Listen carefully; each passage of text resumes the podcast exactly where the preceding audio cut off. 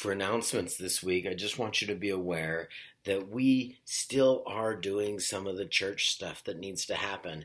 Um, we need your help and we need you to just pay attention. We did send out a mailing with an envelope. We ask you to pay attention to that and help us out with that.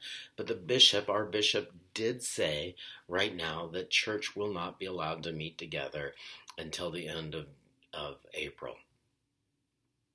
And I understand that we here are not going through the exact same situation that Seattle is going through. If you've seen the maps, Seattle is a spike. It looks like it's like New York, although New York has a quarter of the cases.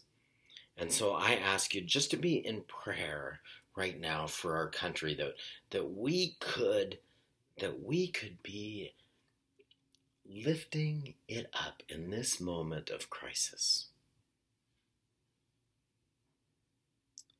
I hope that we can ask also that that God's mercy and healing will come down and help people in this moment.